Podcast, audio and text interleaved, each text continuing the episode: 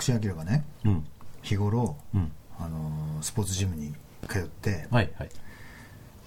この筋トレとかねうん。ランニングとかにはい。こう勤しんでるんですよ、うん。常日頃ね、はいでそうしてるとね、うん。結構日常生活で、うん。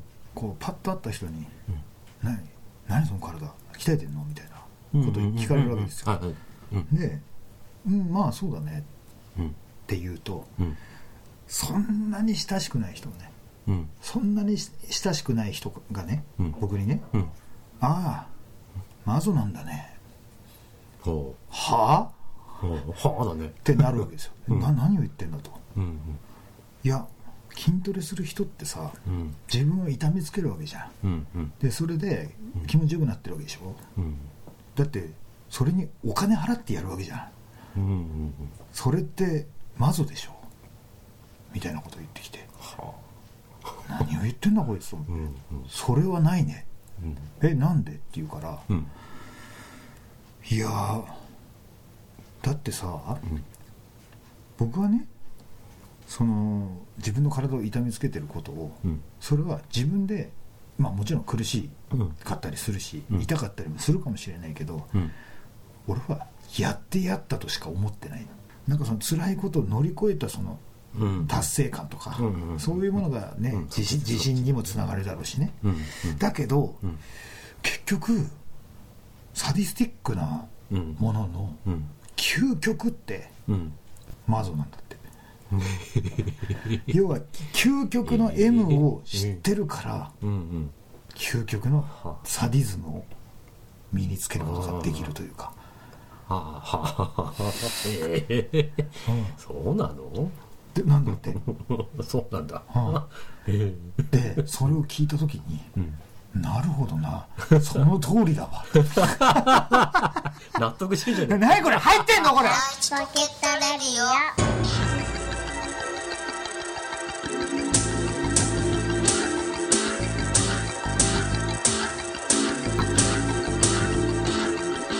はい始まりました、はい。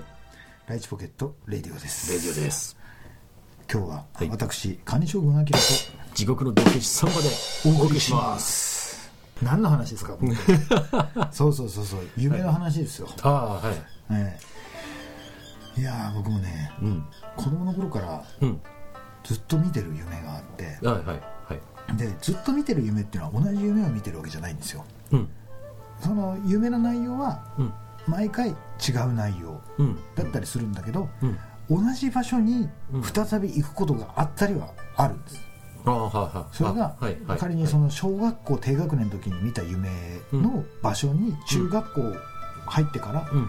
再び行ってうん。本当にそのなんだ6年間とかうん。来てなかったっていうのが懐かしくて、うん。見たら本当にその6年経ったっていううんその経過までが分かる。うんうわすごい。あれ？ここちゃんと。古い家あったじゃん。っつったら、新しいいやそんなのもう建て替えられて、ほらうんうん。ここの砂利道だってもう舗装になってるし、うん。みたいなすげえ。ことまでうん。ちゃんとその時間の経過が反映されてるんですね、そうだね。夢の中で、うん。であの子供の頃にね、うん。あの小学校の時かなあの、うん。見た夢でうん。あのねとあるうん。大学があるんですよ。はいはいで大学があって、うん。その正門があって、うん。そこをずーっと歩いていくと、うん。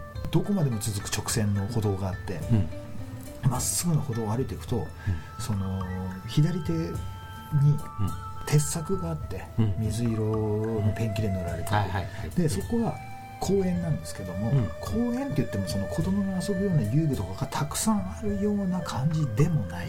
うんんですよ。ただこう広いよ広いような感じでちゃんと芝生がこう綺麗になってて。で囲われてて。そうそうそうそうそう。でそこにねなぜかね、うん。あのーなぜかっていう言い方も変なんだけどそのなんていうんですかね敵屋さんのえなんか屋台屋台みたいなのがあって。うん。でその北海道の僕らではうん見たことがないうん。そのなんか広島か大阪か分かんないけど、うん。なんとか焼きみたいなはあはあ。のなんかお好み焼きみたいな、うん。わかんないけど、中になんかいっぱいなんか物入ってつつ、うんなんかこうひうんたなんかひっくり返してるみたいな、ねなんかそういう不可解な,、うん。なんかお好み焼きとは多分ちょっと違うんだろうけど、ね。うん。うん。なんかをうん。あの作ってるうん。坊主頭のうん。おじさんがいて、うん。でそれも後ろ姿うんうんあの歩道から見るとね。うんうんでそこを通るんですはい。で夢の中でうん。そこを通る通るのは、うん。うんとね、今でうん。4回か5回ぐらい通ってる同じ人。同じ人でる。そのうち何回目の時はうん。誰もいなかった、うんうんあの屋台はあるんだけど、うんうんうんうん。っていう時もあったんですよ。うん。で歩いていくとねうん。途端にその住宅街みたいなうん住宅地なんですけど、はい。それがね家がねどんどんなくなってってね、うん。そこから砂浜みたいになって海岸になるんですね、でひ左手は海岸になってて、うん。右手は山なんですよ。はいはいはい。でそこの陸地の際みたいなところに道路がついててうん。歩いていくと、あの右手に、そうだね今で言ったらドライブインみたいな感じなのかね、結構大きい建物。それもなんか木造モルタルみたいなはい古いうん感じので、うん。あの横開きの塔なんかその障子みたいな感じの、だけど多分あれ曇りガラスかなんか入ってるんでしょうね、それでカラカラカラカラってはいはい。開けるんですよ。はい。でカラカラって開けたと同時にうん。って場面変わってうんうんその中でうん。お茶漬けみたいなの食べてる。自分が。でもうその時にはうんうん。僕5歳ぐらいなの。歩いてる感覚はうん。なんかそのお今の僕が見てる世の中みたいな感覚なんだけど、うん。そこをカラカラカラって言った瞬間にその中がね、セピア色っぽくうん。なってて、あなんか男の子座ってると思ったら、うん。自分その男のうんうんうん子なんですよ、で自分の目から見て今カラカラカラって誰かいたなって大人がうん。ふって消えるわけだよね、そしたら店の中の人がうん「ねえなんとかじゃん。戸開きっぱなしになってるから閉めて」うん誰が閉めてかないの?」みたいな。感じでコロコロっつって食べてるわけだようん。でこっちパッてそのおばさんが「早く食べちゃいなさいよ」みたいな。うん「冷めちゃうからね」みたいな。うん。こと言うわけだよ。うん。うん。って言ってうん。食べてるそしたらすんごいド演歌みたいな音楽がうんかかるわけだよ。はい。ではあと思ってうん。なんだろうと思って見たらうん。もう今でこそ見たことのないあのなんていうのハチトラっていうカラオケマシンですか？い昔で言うと。レーザーディスクとかが出る前のカセットテープになる前のそうそうそうそうそう。あのなんていうんだろうあの豆腐みたいな。豆腐 焼き豆腐みたいなサイズのね。うんなんだあれ。カートリッジみたいな。そうそうそう。ねやつをそのスピーカーのついたうん。マシンにさねガチャガチャっってガッチャン差し込むんですよ。でそそうするとうん。再生ボタンを押してうん。あのカラオケが流れるっていう。ね。うん。だからカセットテープが生まれる前のねのテープみたいなうんうん。もので、うんでも夢の中だからっつってこれ夢だって分かんないんではいはいずっと。うん。今まで、うん。一度もこれ夢だからって思ったことはない,、ん。ないわけでうん。もう本当目の前にあるうん。もう実体験なんですよね、うん。でうわなんか流れたと思ったら、うん。変なおっさんがうん。ダミ声でうん。歌うわけですよ、うん。なんかわかんないけど南春夫かなんかうんうんわかんないけど、うん。そういうド演歌みたいなのを歌ってうわ嫌だなと思ってうんでそれを食べてたんです。うんそしたら、その今歌ってるおじさんともう2人ぐらいがうんそのカウンター席にいて、うんで要は仲間なんでしょうね。うんきっと。うんでみんな和服を着てる、ほう。うん、ほうほう。そうこうしてたらねうん。そのさっき閉じた戸がねはい。すごいなもうバーンって開いたおの。おはい。で何かなと思ったら、うんまた同じように和服着たもう子供ながら、おっかねえなんだろうこの人たちっていう。うん。その若いんだか分かんないけどうんうんすげえ柄の悪いうん。男がうん。4人ぐらい出てきてうん。入ってきてうん。手にはねうん。担当みたいな刀みたいなのとかねうん。持ってるわけで木刀みたいなのとかはいはい。突然ねそのカウンターに座ってる男の人たちにうん「おいお前らこの前はどうのこうので」って。あいいねつけてきた。うん。うんでそしたら、はい。その男の人たちもうん。パッて見てうん「またお前らがこの野郎みたいな感感じになってはいお前いつでも話つけるぞこの野郎って言った時にそのカラオケ歌ってたおじさんはマイクぶん投げたんですよ でその瞬間うわーなって店の中ぐちゃぐちゃになってでもう襟首つかみ合って壁にガーンっつったらその壁に並んでたその焼酎のなんかボトルみたいなやつバーンっつって店の中にいるおばさんたちキャーってなってでその時に僕も子供の頃はあはあはあってなってやばいどうしようぐわーって揉めてる人たちがどんどんその揉み合って奥の方にこうどんどん移動していくわけ。ねで奥のその揉み合ってるカウンター席の奥の突き当たりっていうのがめっちゃくちゃでかいあのコカ・コーラの自販機みたいな。瓶の自販機ね。ねそうそうそう。そう線がポトンと落そうそうそう。本体にその栓抜きがついてるみたいな。ねすっごい巨大冷蔵庫みたいな、はいはい。そこにガーンってうん。その揉み合いになったのが突っ込んでって、ん。その男たちがね、うん。でその隙にうん。裸足だよね。裸足でそのペタペタペタペタっつって、うんその開きっぱなしになってるとこから外に出てった。そしたらちょっとね外夕暮れというかね。夕焼けというか夕もうう薄暗くなってんだけど、ねなんか空が真っ赤でね、うんでそのまま怖いっつって道路をペタペタペタって渡って、うん。そこからその雑草の中をね海の方に降りてったの。はい。はい。そしたらそのまま砂浜の砂の上をはい。ポンポンポンポンってこうって行くと、うん。もう冷たいのね。足の食感がね、はい。でそのまま水海の中にうんうん。ブチャブチャブチャブチャって入ってったの。うん遠浅なのね。うんうんうんで遠浅の中をジャブジャブジャブジャブっていったら、思いのほかねそんなに冷たくない。うんうん。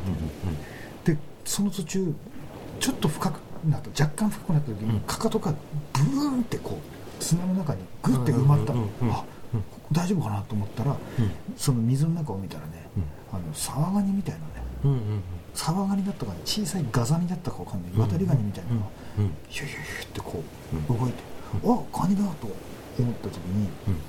その時にそのカニを見てね、若干その自分自身の中をね、うん。支配していた恐怖っていうのが和らいでることに気づいて、はっってふって振り返ってあもう大丈夫かもなと思って、でなんかねその誘われるようにねその水の中を入っていくわけでね。うんうん。でその子供ながらうん。腰ぐらいまでの水になってきて、うん。あなんかこれ気持ちいいなと思って振ってみたら、うん。ちょっと離れたところにうん。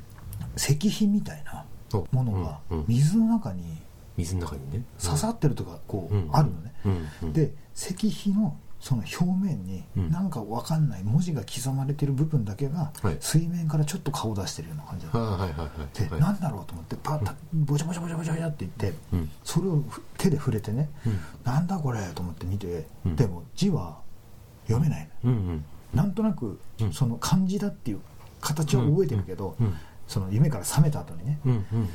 だけどその時は子供だからうん。本当に子供の脳なのよ、うんその夢の中で。も、うんうん。でなんだこれ？なんかわかんないけどなんか書いてあると思って、うん。でふって前を見るとね、うん。その夕暮れが落ちかかってるところで、うんうん鳥居がある水の中に。はいはい。水の中に鳥居が刺さってる。はいはい。うんであなんで水の中に？うん。って思った時にその火がふって落ちて真っ暗くなった。うん。目の前がね。目の前がうん。真っ暗くなった瞬間にうん。ガバッて目覚めた。佐渡だ。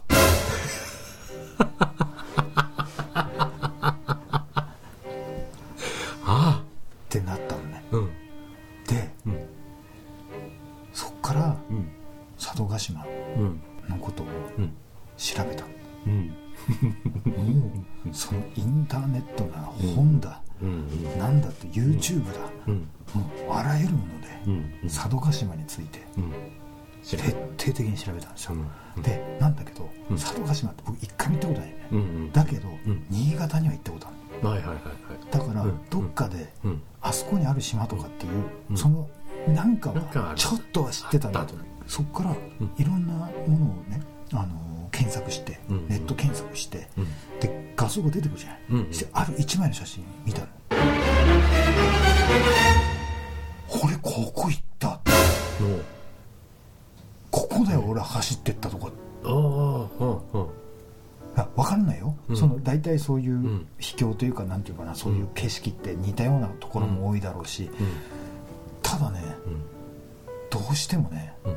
そこに行ったっていうふうにしか思えないんだよね、うんうん。その鳥居がどうだったとかはうん。分からないんだけど、うんうん。でそっからね、うん。その佐渡のことすす調べてって、うん。で太宰治だったかな？あのね、佐渡っていううん。短編を書いてて、はいはいはい。そこにもたどり着いたんですよ、うんうん。でそれを読んだの。うんうんそしたらその、なんか桶作っつったかな、うん。でそういうあの船が出ててはい。それに乗ると、ん。もういきなり嫌な気持ちになると、そうなんでその島に着くまでうん。すごい憂鬱で、うん。もう嫌で嫌で仕方がないという、なんでもうこんなとこに行こうとして、うん。そんなとこに行こうとしてそんなこんな船に乗ってしまったんだろうっていう、っていう内容なの。多分本人が言ったんでしょうきっと、うんで到着するかしないかの時に、うん。島が見えたって言って「えもう？うん。もう着いたの？うん。まさかよ。違うでしょ、違うやつじゃない?」うん。で島のさ先っちょっていうかね、うん。見えている島の部分うん。を見てると、う奥に、もっと遠くにうん。また島があると、うん。向こうでしょ？佐渡って、うん。うん。これは佐渡じゃないだろう。だけど、地図にもそんなの載ってねえし、うん。うん。なんだろうこれっうんて書いてるわけうんうんそしたら、その佐渡ってうん。島の形がねうん。あのアルファベットのうん。Z を横にしたというか、大文字の N みたいな形になってるんですよ。うんうんその先っちょを最初に発見して、うんうん。そのくなんていうのかなその折れ曲がった部分っうんていうのが先に見えて島が2つに見えた。っていう話で。うん。でその後島に着いてもうん。結局どこに行ってもすごい寂しい思いしかない、うん。本当に何もないっていうのはこういうことだったっていう。うん。本当にいいことは何もなかったっていう文体のまま終わるんです終わるんですよ。それを見てね。うん。住みたいなって。うん。っていう思いになって。うん。それからうん佐渡のことでうん。毎日頭がいっぱいなの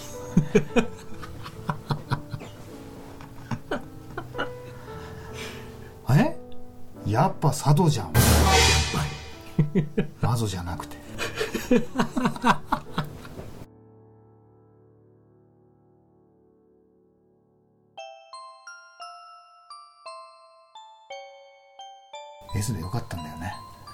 マゾじゃなかったんだ。まずなかったうん。ねサディスティックであるってことが証明された夢でしたね。ね はいエンディングです。はい。そんなねうん。夢の話ですよねでもそそこは何回も行ったんだよねでも夢の中では。何ヶ月か前に見たもので、うんうんとね、すごい久々だから大人になってからは初めて行ったよ、ああ本当？うん。子供の頃に、うん。要は中学校ぐらいの時に1回行って、うん小学校の低学年ぐらいの時に1回行ってる、うんうんうんうん。うん。それ以来？そう。だったうん。あの時にでも行った吹き抜けの2階建ての,、うん。あの大きいその大きなのっぽの古時計みたいなのがあった感じはもうなかったそれは。同同じ建物だったけどそれはもうなくて、うん。オロナミン C みたいな看板がただ並んでる、うん。もうその時にあのうん。そのなんていうのレトロ看板みたいなうん。あのもう古いものを集めましたみたいなそういうなんか歴史観的な様相になっててだってあでも僕が最初行った時は時代設定もうん。俺多分あれ昭和のなんだろうあれ戦後とかだったんじゃねえかなと思うんだよね。多分そのいる人間とかね。うんうん。あだだけどハチトラはねえかさすがにその時は。夢だから、うん。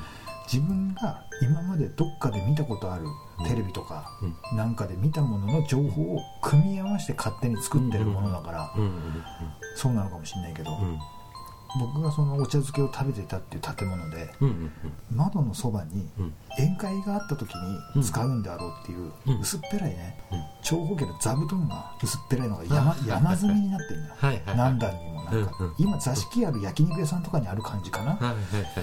でそこにすごい座布団がいっぱいあってでちょっとねガラスが割れでなんかセロテープでなんか止めてあるみたいなとこがあって、うんうんうん。でその時にそのおばさんたちから話は聞いてないんだけど、うん。そこに、あのー小さい男の子が、うん。その座布団の上にうん。乗っかって飛び跳ねた時に、うん。その不安定に積み上げられてるので、足すくわれて、はい。頭をそのガラスに突っ込んで頭何針か縫ったよっていううんことがあったっていうことがなぜか知ってるのね、なんだけど、うんその今思うとねうち僕のね本当にリアルなうん。兄弟でうちの2つ上に兄貴がいるんだけど、はいはいはい。その兄貴がうん。小さい頃にうちの母親のお姉さんがやってたっていううん。でかい店があってはいはい。夜スナックで昼間うん。食堂みたいな。ね。そこの店でうん。ガラスにうん。頭を突っ込んで何針か縫ったっていううんうんことがあったらしいんだけどは僕の中では小さすぎていうん。記憶にない。ない。うん。うんでもうん。話を聞けばそういうでかいコーラの自販機があってハチトラのカラオケを夜に使ってたんだって。だからうん。もう普通に今ね思い出せよって言われてもうん。覚えてないんだけどうん。うんその見たっていう自分の目で見たうん。ビジョンっていうのが脳のどっかに残ってるのかなっていううん。不思議だ。そういううん。佐渡おけさんっていう話でしたね。だって船おけさん号って受けたこと当番組でははい。皆様からのメールを随時募集しております、e メールはライチポケットアットマーク Gmail.com です、スペルは LITCHIPOCKET アットマーク Gmail.com までです、はい。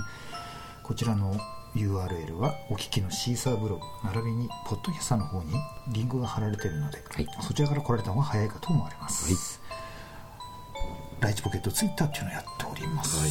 それからライチポケットダイアリーというブログを毎日やっております、大好評です。はい。そちらの方もよろしくお願いします、はい。そういうわけですね。はい。はい今回は夢の不思議な話そうですね。ということでした。はい。はい「